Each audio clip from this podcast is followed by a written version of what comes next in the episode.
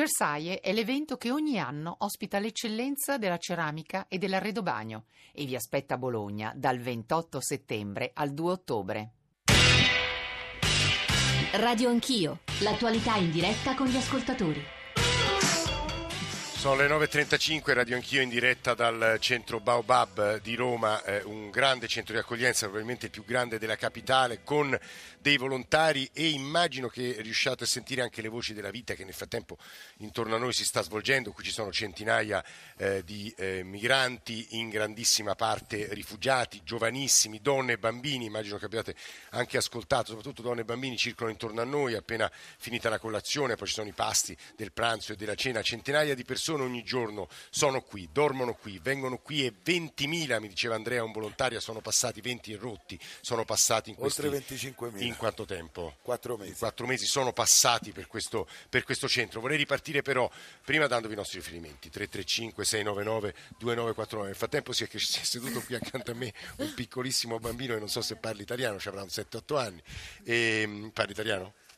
Eh, no, non credo perché non mi ha risposto. 335 699 2949 e poi 335 699 2639 per i vostri WhatsApp, un po' di sms, poi ascoltatori, poi sentiremo il ministro degli esteri lituano, ovviamente eh, i nostri eh, amici volontari e poi avremo il sindaco di Padova Bitonci e, l'assessore alle politiche sociali qui a Roma Francesca Danese. Dicevo, ehm, ci obbligate però, eh, ci imponete anche come radio pubblica a ehm, credere a tutte le cose che ci vengono raccontate, dove sono sono le prove? Dove sono le storie? Ci scrive Giorgia. Il guaio dei volontari, altro messaggio, è il loro ingenuo approccio ideologico che non coglie le conseguenze negative e nefaste che già si avvertono nelle nostre città eh, fanno più danno che altro i migranti. Ce ne accorgeremo quando sarà troppo tardi, ma vi rendete conto che dietro questa marea umana, altro messaggio, c'è l'ISIS, che questo esodo è una strategia del califfato nella guerra all'Occidente, scrive Gianfranco. Poi altri messaggi, ma per i richiedenti asilo, una volta risolta la crisi nel loro paese, vengono rimandati a casa o restano a vita sotto protezione?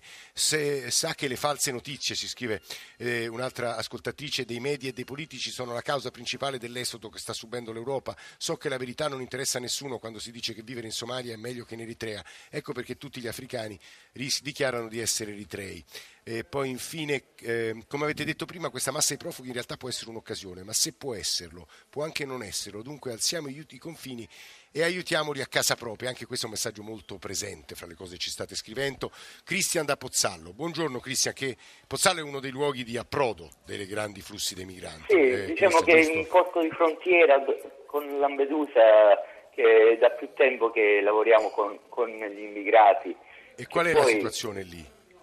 Guardi, una situazione contenibile. La cittadinanza, come ogni volta, eh, da quando è iniziato questo esodo, risponde bene perché dopo tutto siamo un paese di naviganti, quindi sappiamo come il mare, cosa, cosa nasconde nei meandri, nei fasti quel mare eh, torbido che può prendere e annegare moltissime persone, fa morire moltissime persone. E quindi li trattiamo come fratelli perché io, io sono anche della protezione civile di questo paese. E la prima cosa che io faccio quando arrivano gli dico voi rispettate me io rispetto voi. Noi siamo una grande famiglia per me non è importante che siete o musulmani o cristiani abbiamo lo stesso Dio quindi siamo tutti fratelli e sorelle. Eh, Io... Poi per questo eh, posso dire che queste, questa paura che hanno eh, molte gente, si dovrebbero ricordare che anche noi siamo stati un popolo di migranti. Io mi ricordo che mm, molte persone anziane mi, mi raccontavano che quando andavano in America o in Australia c'erano i cartelli scritti con scritto vietato l'accesso agli animali e agli italiani vogliamo Tra l'altro io questo... Cristian aggiungerei, ma insomma gli ascoltatori lo sanno molto meglio di me, che non è secondario il fatto che il Corno d'Africa, l'Africa orientale, è stata colonia italiana. E e da quella colonia italiana e quella colonia italiana ha subito anche le nostre persecuzioni, insomma ne abbiamo parlato spessissimo, è stata una colonizzazione tutt'altro che pacifica e direi benefica, eh, ma basterebbe raccogliere le storie dei loro nonni o dei nonni anche del bambino, dei bisnonni del bambino che è seduto accanto a me. Leggo il messaggio e scrive Francesco, che è il seguente: affermare come ha fatto poco fa con esemplare chiarezza Pittella che tutti gli uomini sono fratelli non è buonismo, è civiltà. Fate bene a dare voce anche ai numerosissimi che vi scrivono in senso opposto, a mio avviso sono fuori dal mondo e dal tempo. La Dichiarazione universale dei diritti dell'uomo è vecchia di 70 anni e si squalificano da soli, perché purtroppo alla fine con chi fugge da guerra e fame l'alternativa è terribilmente semplice o lo si accoglie o lo si uccide. Io saluto il sindaco di Padova, eh, Massimo Bitonci, benvenuto e buongiorno. Buongiorno, buongiorno Lega Nord, in queste settimane la sua città è finita sovente eh, sulle cronache nazionali per una serie di decisioni che io provo a riassumere, se le riassumo male ovviamente Sindaco mi corregga, lei avrebbe tagliato la spesa 120 mila euro per i mediatori culturali nelle scuole, quelli che aiutavano i bambini che non sanno l'italiano a integrarsi nelle Sì, scuole. E aspetti, aspetti, me le faccia elencare e poi lei le smentisce tutto Sì, ovviamente se perché conosciamo un certo tipo di stampa. Ma aspetti, ma aspetti, Bitonci. Poi a Parco Cavalleggeri, che è un parco cittadino di Padova e che sta vicino a una tendopoli che accoglie i migranti, è stato previsto un ingresso eh, solo a- ad adulti con bambini. L'obiettivo è proprio di non permettere l'ingresso agli adulti soli migranti. E poi anche eh, c'è un- altri passaggi, quello sul, eh, ehm, sull'integrazione che mi pare eh, abbia reso i ricongiungimenti a Padova più difficili. Bitonci, sono stato fazioso in questa descrizione? no, ma eh, con, Eh. eh, con, le telefonate di prima e le premesse, logicamente qualsiasi cosa che dirò eh, verrà vista in modo razzista, xenofobo, come sempre succede quando invece non si analizzano bene le cose. Allora, partiamo dal Parco Cavalleggeri. Il Parco Cavalleggeri è un parco dedicato ai bambini e ai genitori proprio di fianco alla caserma Prandina, che è una caserma in centro storico eh, che è stata occupata con una tendopoli eh, Sì. che doveva essere di circa per 50 clandestini e invece è diventata con eh, l'occupazione di 500 clandestini. Una tendopoli, allora, una tendopoli in centro alla città di Padova.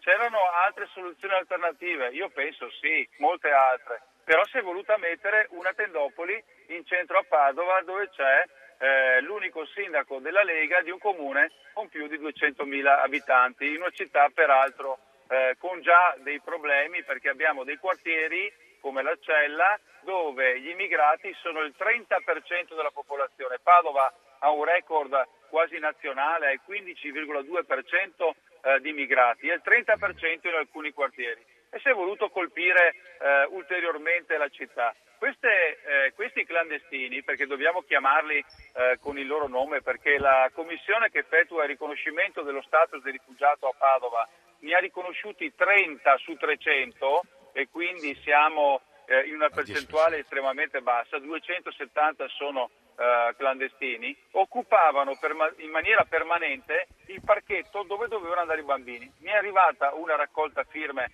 da parte di tutte le mamme che ab- abitano nella zona di Corso Milano in centro a Padova e io ho provveduto a eh, riesumare una vecchia ordinanza che già applico in altre zone della città dove eh, è concesso entrare a eh, genitori però Soltanto accompagnati da bambini. e anziani. E io penso che questo sia un provvedimento che non ha nulla a che vedere con quello che ha scritto Gasman eh, offendendomi personalmente e parlando di apartheid e mettendo la panchina con scritto qui non è possibile, eh, siete bianchi, siete neri, non, po- non potete sedervi in questo posto riservato solo ai bianchi. È un'offesa nei confronti di un sindaco che sta cercando di tutelare la propria città e dove questi 500 eh, clandestini che girano per la città stanno creando grossi problemi. L'altro giorno uno è stato arrestato perché stava molestando dei passanti, è scappato via, è stato rincorso, è stato arrestato. Se- senta, Bitonci, mi dica solo una cosa, ma è vero che ha Italia Il tagliato- giorno dopo era già libero. È la ha tagliato i fondi ai mediatori culturali, Allora i, 120 mediatori euro. cul- allora, i mediatori culturali non esistono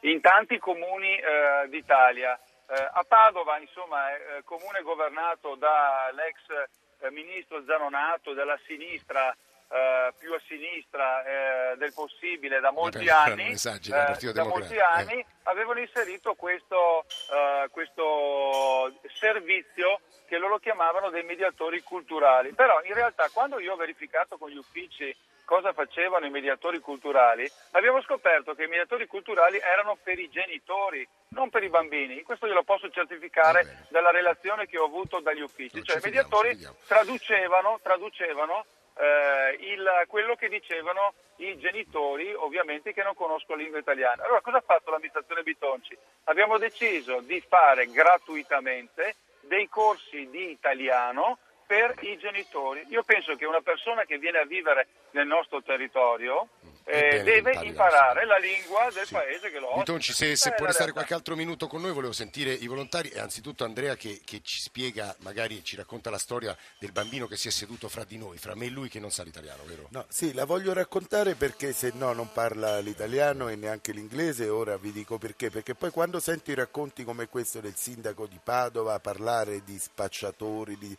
io vorrei che la gente capisse cos'è una delle cose che eh, avevate notato stamattina era l'alto numero di giovani, di giovanissimi. Il ragazzo seduto accanto a noi si chiama Mirion, ha 10 anni, 10 anni.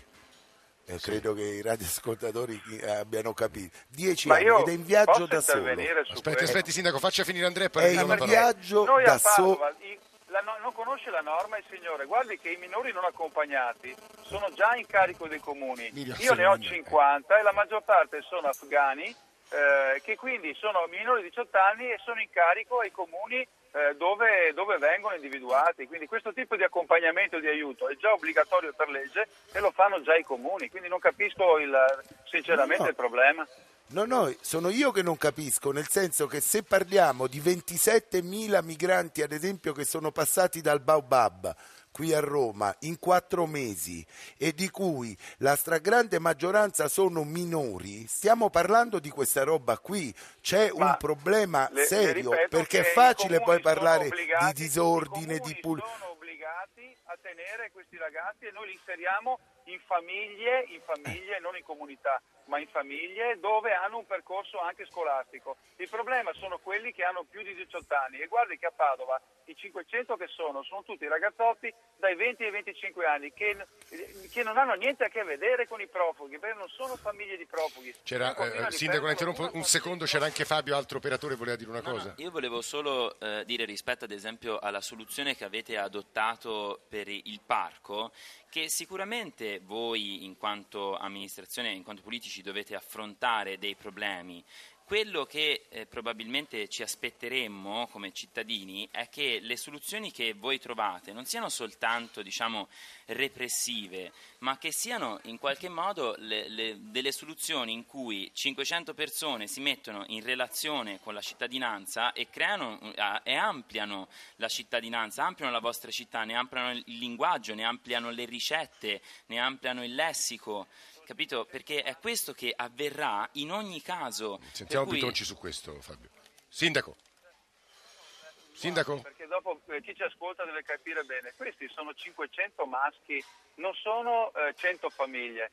Se fossero 100 famiglie, io penso che a Padova e provincia eh, troveremo delle soluzioni, perché io una famiglia eh, posso trovare una soluzione per trovare, dargli una casa, cercare di trovare un, un lavoro. Eh, il problema è che questi non sono eh, persone che cercano un'integrazione loro e della loro famiglia, eh, sono migranti, chiamateli come volete, economici, sono clandestini, ma non sono persone che fuggono da guerre. Quelli che fuggono da guerre sono quelli che vediamo nei filmati in televisione eh, che fanno la rotta dei Balcani, ma questi che no, arrivano da noi eh, sono, sono- sono altro, sono ragazzi che cercano altro.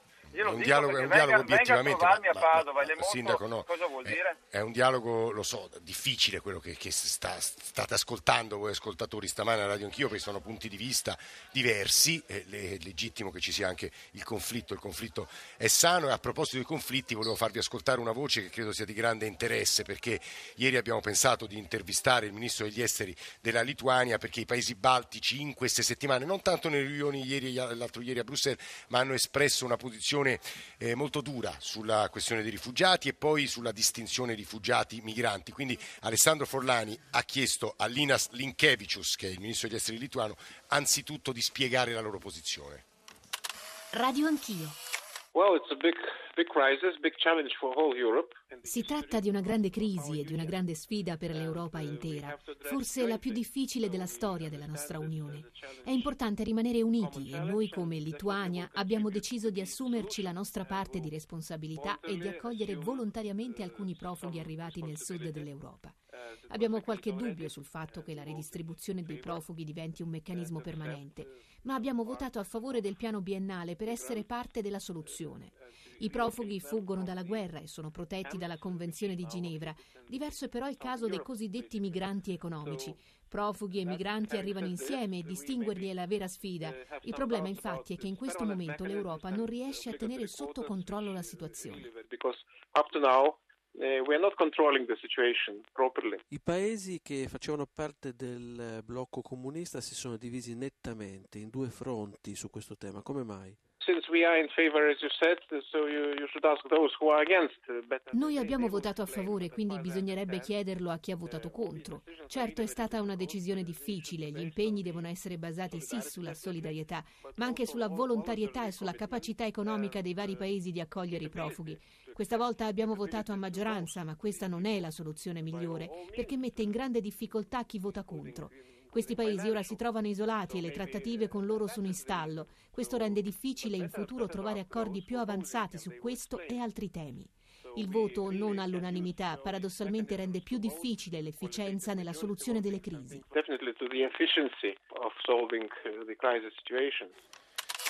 E mi sembra che quanto eh, dice ai nostri microfoni Linkevicius, cioè il ministro degli esteri lituano, riporti a una non dico conflitto, ma quella presa di distanza che si è maturata anche nella conversazione qui tra gli operatori volontari del centro Baobab e il sindaco di Padova Bitonci, che nel frattempo abbiamo salutato e ringraziato per essere stato con noi, la differenza fra rifugiati e migranti economici, tra, chi, tra percorsi di vita diversi e su questo si sta maturando obiettivamente uno scontro. Eh, come vi dicevo all'inizio della trasmissione, stiamo provando stamane a Radio Anch'io, eh, vicini alle conclusioni peraltro, a ragionare su due piani, un piano istituzionale europeo, un piano di concretezza concretezza della realtà e adesso torniamo su quel piano di concretezza anche perché, come dicevo poco fa, è collegata con noi l'assessore alla politiche sociali, eh, salute, casa e emergenza abitativa del Comune di Roma, della capitale, Francesca Danese, che saluta. Assessore, buongiorno, benvenuta.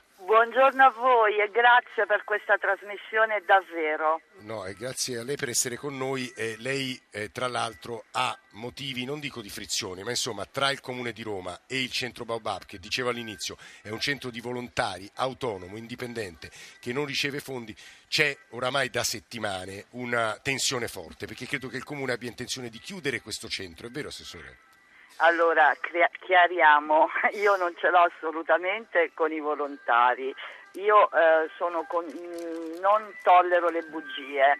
Allora, un pezzo eh, del Baobab, su quel pezzo noi paghiamo ancora l'affitto, quindi non è vero che il Comune di Roma non dà sostegno. Dopodiché, non solo l'affitto, il protocollo d'intesa fra la RMA e la RMB, chiedo scusa ma sono nel traffico, sì, quindi ora ecco, eh, fra la RMA e la RMB eh, con eh, un gruppo di volontari da Medici Senza Frontiere, l'ex Istituto San Gallicano, eh, ai bagni chimici, a quando ci sono problemi, ci sono stati problemi perché la presenza è stata alta in alcuni momenti, sì. quindi abbiamo avuto problemi di fognature, eh, al un vecchio debito di eh, Acea, cioè sono tutte eh, cose che ha sostenuto il Comune di Roma, quindi sì. mh, mm, quell'unica cosa che io dico e su questo ci siamo già incontrati eh, volevo appunto far fare un corso di formazione ai volontari. Io vengo dal volontariato, conosco molto bene eh, il tema, quindi ora insieme faremo questo di, corso di volontariato. Poi c'è chi ha giocato eh, su uh, questa questione. L'assessore si preoccupa dei numeri, tant'è che oggi and- sto andando a guardare un'altra struttura ancora, perché accanto al Baobab immediatamente. Io eh, insieme alla prefettura ho aperto la Tendopoli in tre giorni, quando ancora il tema transitanti era molto molto scomodo, quindi mi sono assunta anche delle responsabilità. Scusi Assessore, ma per essere molto fra- franchi e diretti, sì. lei ribadisce che questo centro chiuderà il Baobab? Ma questo centro ha dei problemi eh, con il proprietario che ha avuto anche un uh, conflitto diciamo, con il comune di Roma eh, e quindi io fino a che posso in quella porzione d'affitto mi, mi fa piacere che sentano anche i volontari questa sì. cosa. Eh, viene pagato dal Comune di Roma. Dopodiché è chiaro che l'assessore eh, punta a dare un'accoglienza eh, con numeri eh, certo, più bassi. Eh, noi abbiamo eh, il volontario sentivo diceva 20.000 e io dico al volontario che eh, ne abbiamo avuti 30.000 da maggio a oggi. Eh, fra Tendopole ci sono poi molte associazioni di volontariato che stanno accogliendo e che non vogliono neanche che si sappia il nome per dire. No? Assessore, per mi cui... permette soltanto di sentire anche la voce volontaria e poi finisce lei, prego, chi parla? Certo, prego. Fa... Fa... Quello, rispetto a quello che si sta dicendo, mh, certamente... Eh, allora, prima di tutto da un'intervista eh, sull'Espresso eh, ci risulta che ehm, su quotidiani il, del gruppo Espresso. Su quotidiani del gruppo Espresso insomma sui quotidiani del gruppo Espresso cioè, ci risulta che il centro hanno intenzione di lasciarlo aperto fino a dicembre. C'è da dire che mh, voglio dire parlandosi francamente appunto qua eh, sono transitate non 20 ma quasi 30.000 persone e eh, se ne sono fatte carico in maniera mh, strutturale, quotidiana, sostanziale un gruppo piuttosto vasto di cittadini. E eh, voglio dire, io mh, non voglio assolutamente metterci in contrapposizione perché credo che questo sia un gioco a somma positiva dove se vincono uno vincono tutti, però eh, noi ci auspichiamo non solo una visione politica ad ampio raggio da parte eh, del Comune che ci dica guardate la nostra visione è che fra dieci anni Roma sia così e che ci siano questo tipo di istituzioni, siano questo tipo di istituti giuridici e, e ci diano una visione della situazione che noi stiamo avendo, noi stiamo avendo una visione di dove vogliamo andare, ma ci, sarebbe per noi molto più facile se ce la proponessero ehm, gli amministratori e politici. E poi certamente auspicheremmo l'intensificarsi del, del, rapporto, del contatto. Noi qui stiamo dando una soluzione eh, che sta funzionando e sta funzionando molto bene. Per cui eh, auspicheremmo che ehm, fosse intensificato il rapporto tra noi e il comune in questo senso. Tra l'altro vedo cioè proprio di... a pochi metri da noi tanti ragazzi eritrei che credo stiano prendendo dei vestiti, Andrea. Sì, infatti, eh prendono vestiti e quant'altro.